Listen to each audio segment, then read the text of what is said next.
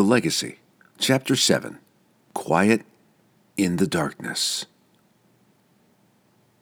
Even with burning lamps lining all the walls and the paths clear and well marked, it took Drizzt and Regis the better part of three hours to cross the miles of the great Mithril Hall complex to the new tunnel areas. They passed through the wondrous tiered Undercity, with its many levels of dwarven dwellings that resembled gigantic steps on two sides of the huge cavern.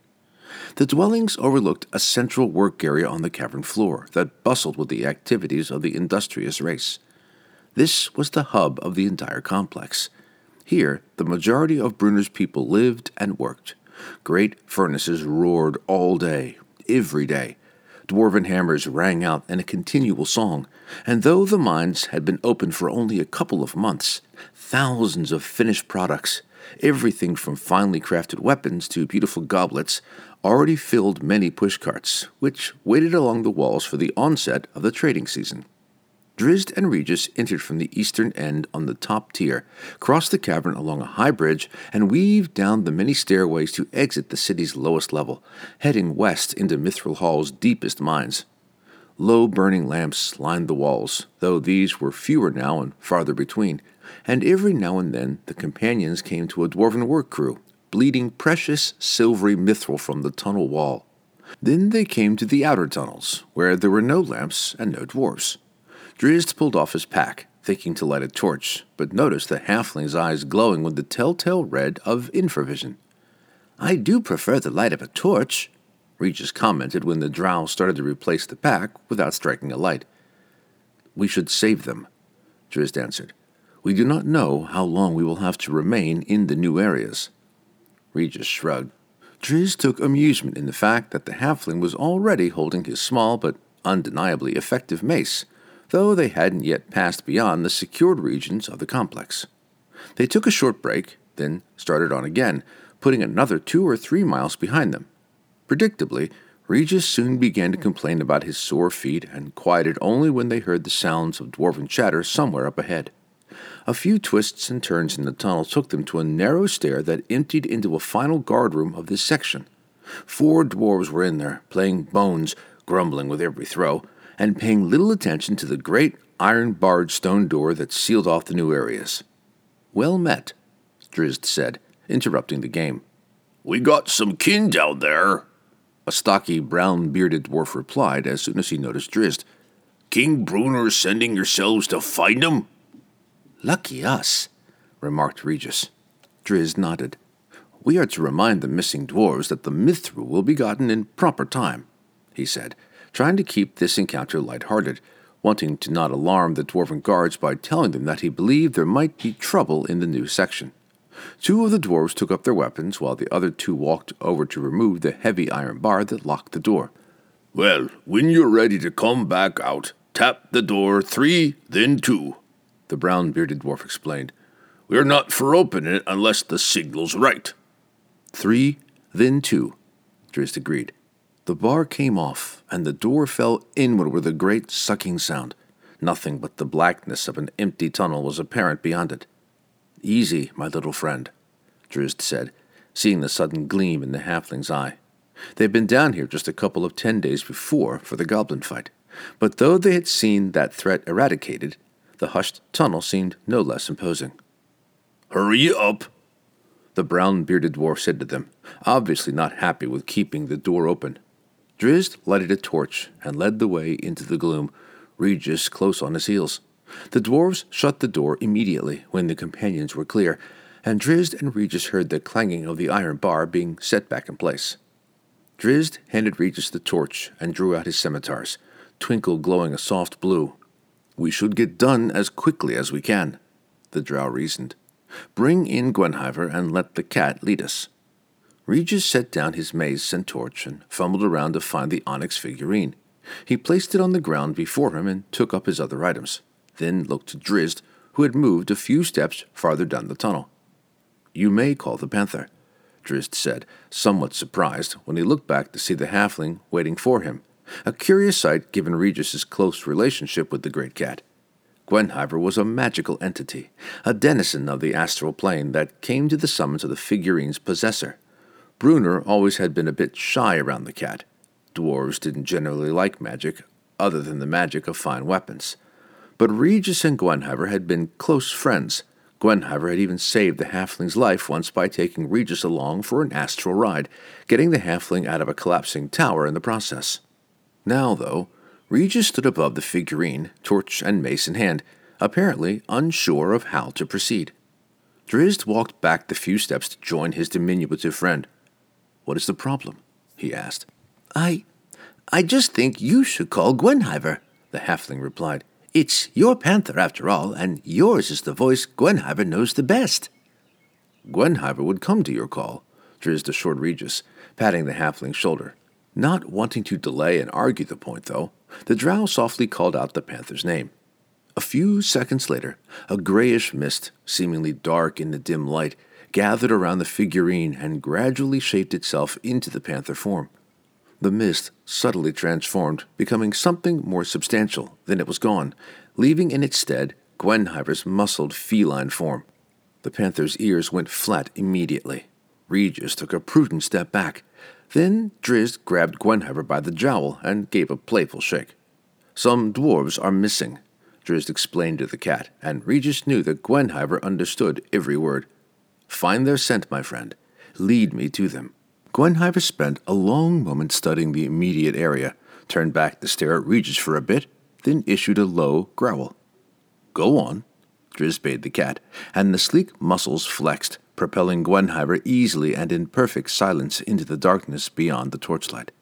Drizzt and Regis followed at an easy pace, the drow confident that the panther would not outdistance them, and Regis glancing nervously this way and that with every passing inch.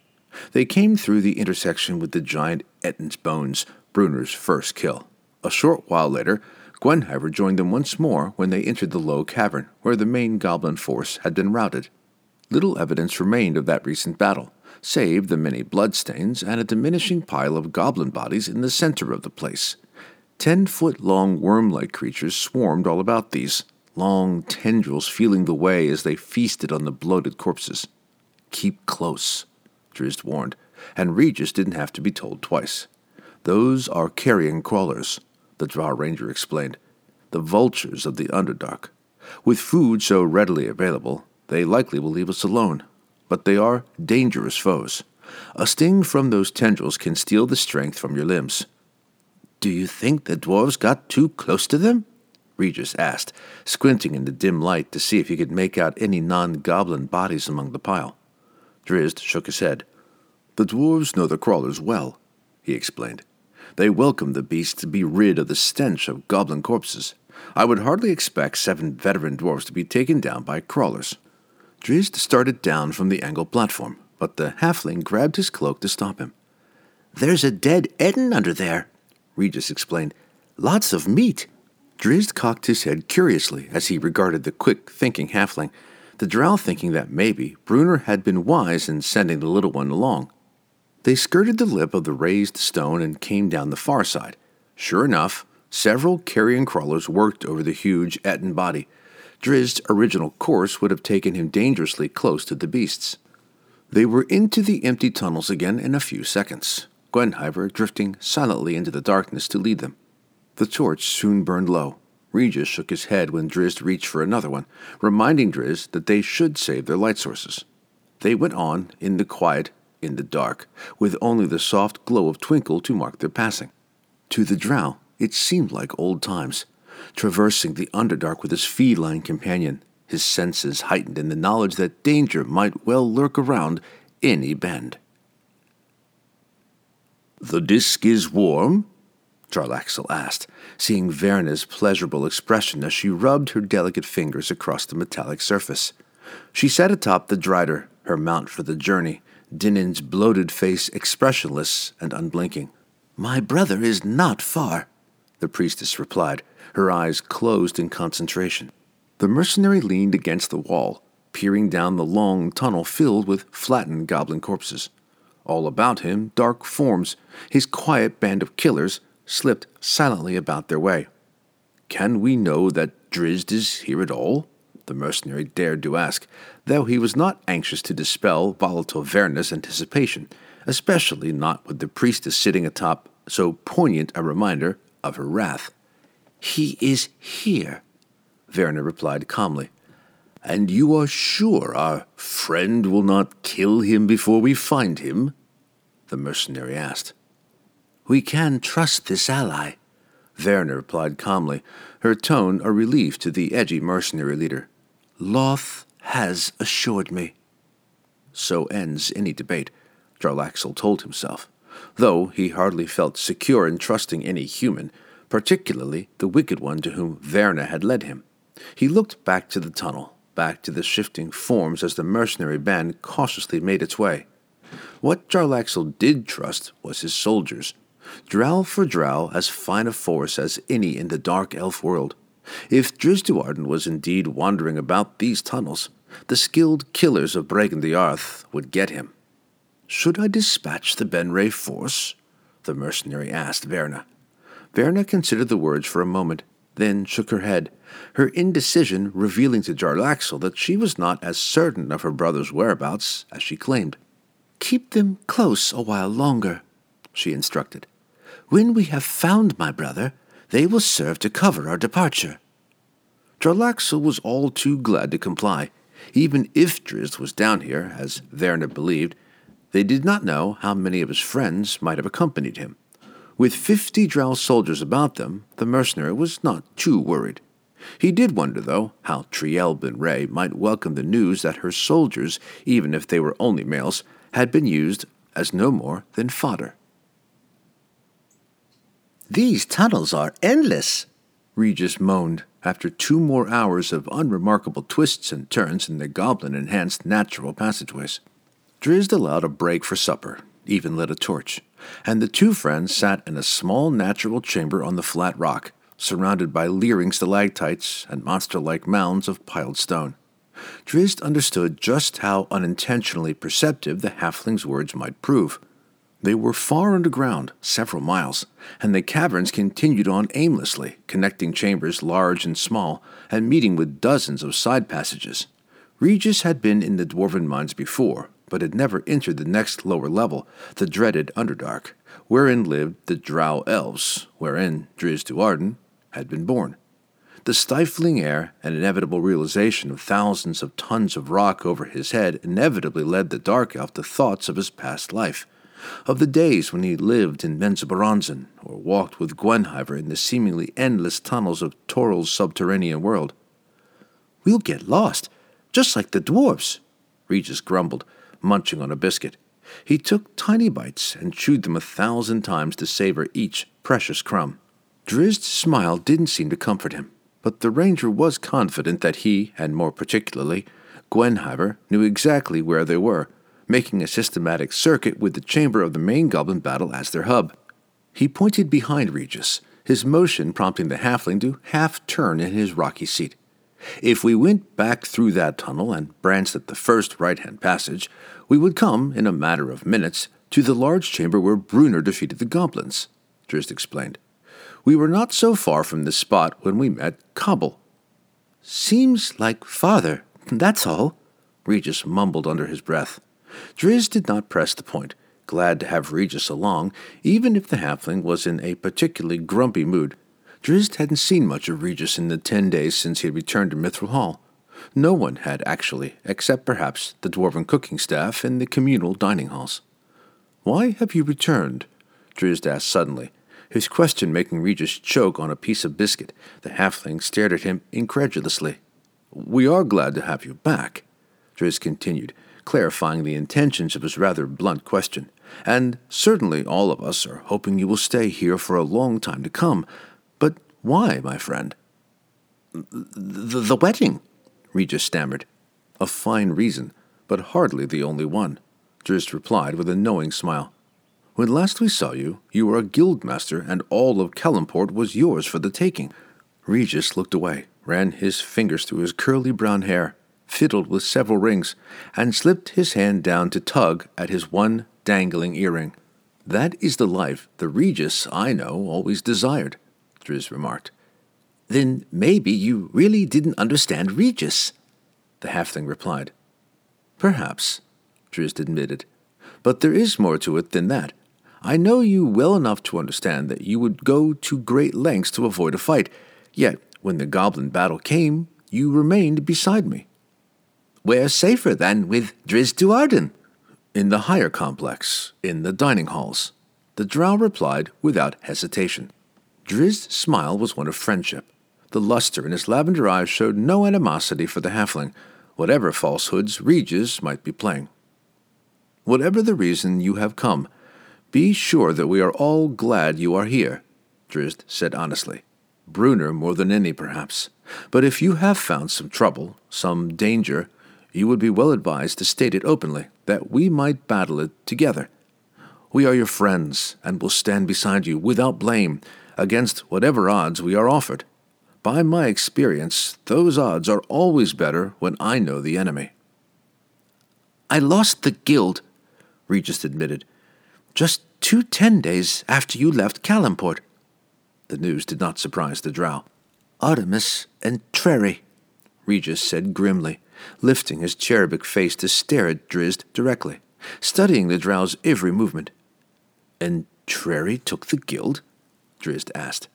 Regis nodded. He didn't have such a hard time of that. His network reached to my most trusted colleagues. You should have expected as much from the assassin, Drizzt replied, and he gave a small laugh, which made Regis's eyes widen with apparent surprise. You find this funny? The guild is better in Entreri's hands, Drizzt replied, to the halfling's continued surprise. He is suited for the double dealing ways of miserable Calimport. I thought you Regis began. I mean, don't you want to go and. Kill Entreri? Drizzt asked with a soft chuckle. My battle with the assassin is ended, he added when Regis's eager nod confirmed his guess. Entreri might not think so, Regis said grimly. Drizzt shrugged and noticed that his casual attitude seemed to bother the halfling more than a little. As long as Entreri remains in the Southland, he is of no concern to me. Drizzt knew that Regis didn't expect Entreri to remain in the south. Perhaps that was why Regis would not stay in the upper levels during the goblin fight, Drizzt thought.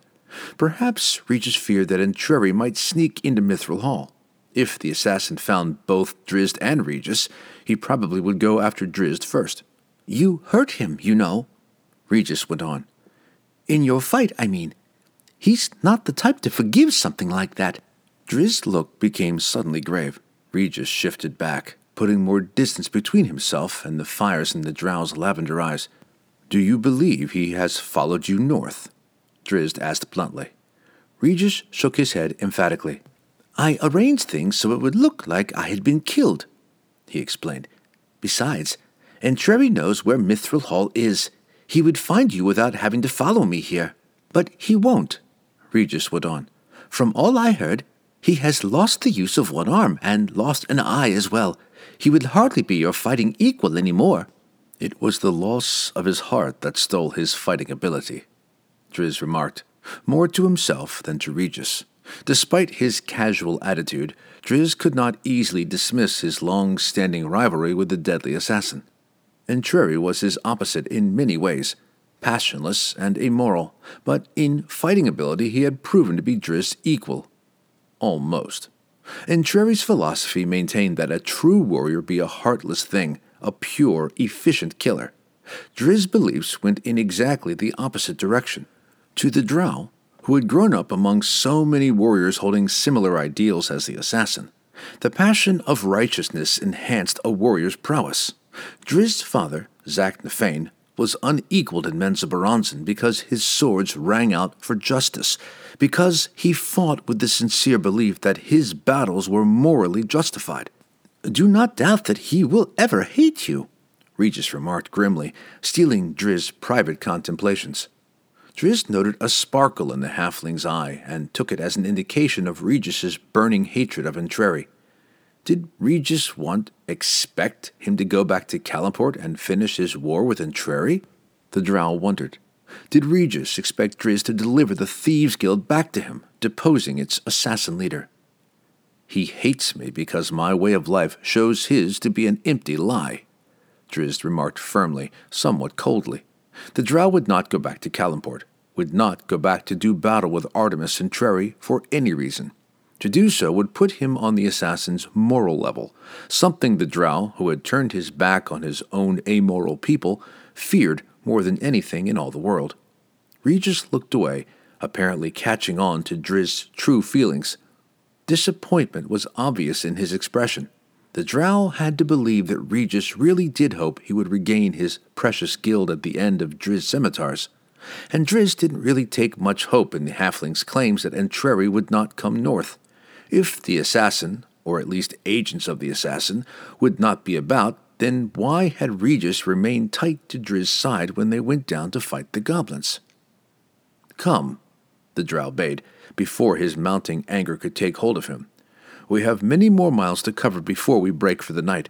We must soon send Gwenhwyvar back to the astral plane, and our chances of finding the dwarves are better with the panther beside us. Regis stuffed his remaining food in his small pack, doused the torch, and fell into step behind the drow. Drizzt looked back at him often, somewhat amazed, somewhat disappointed by the angry glow in the red dots that were the halfling's eyes.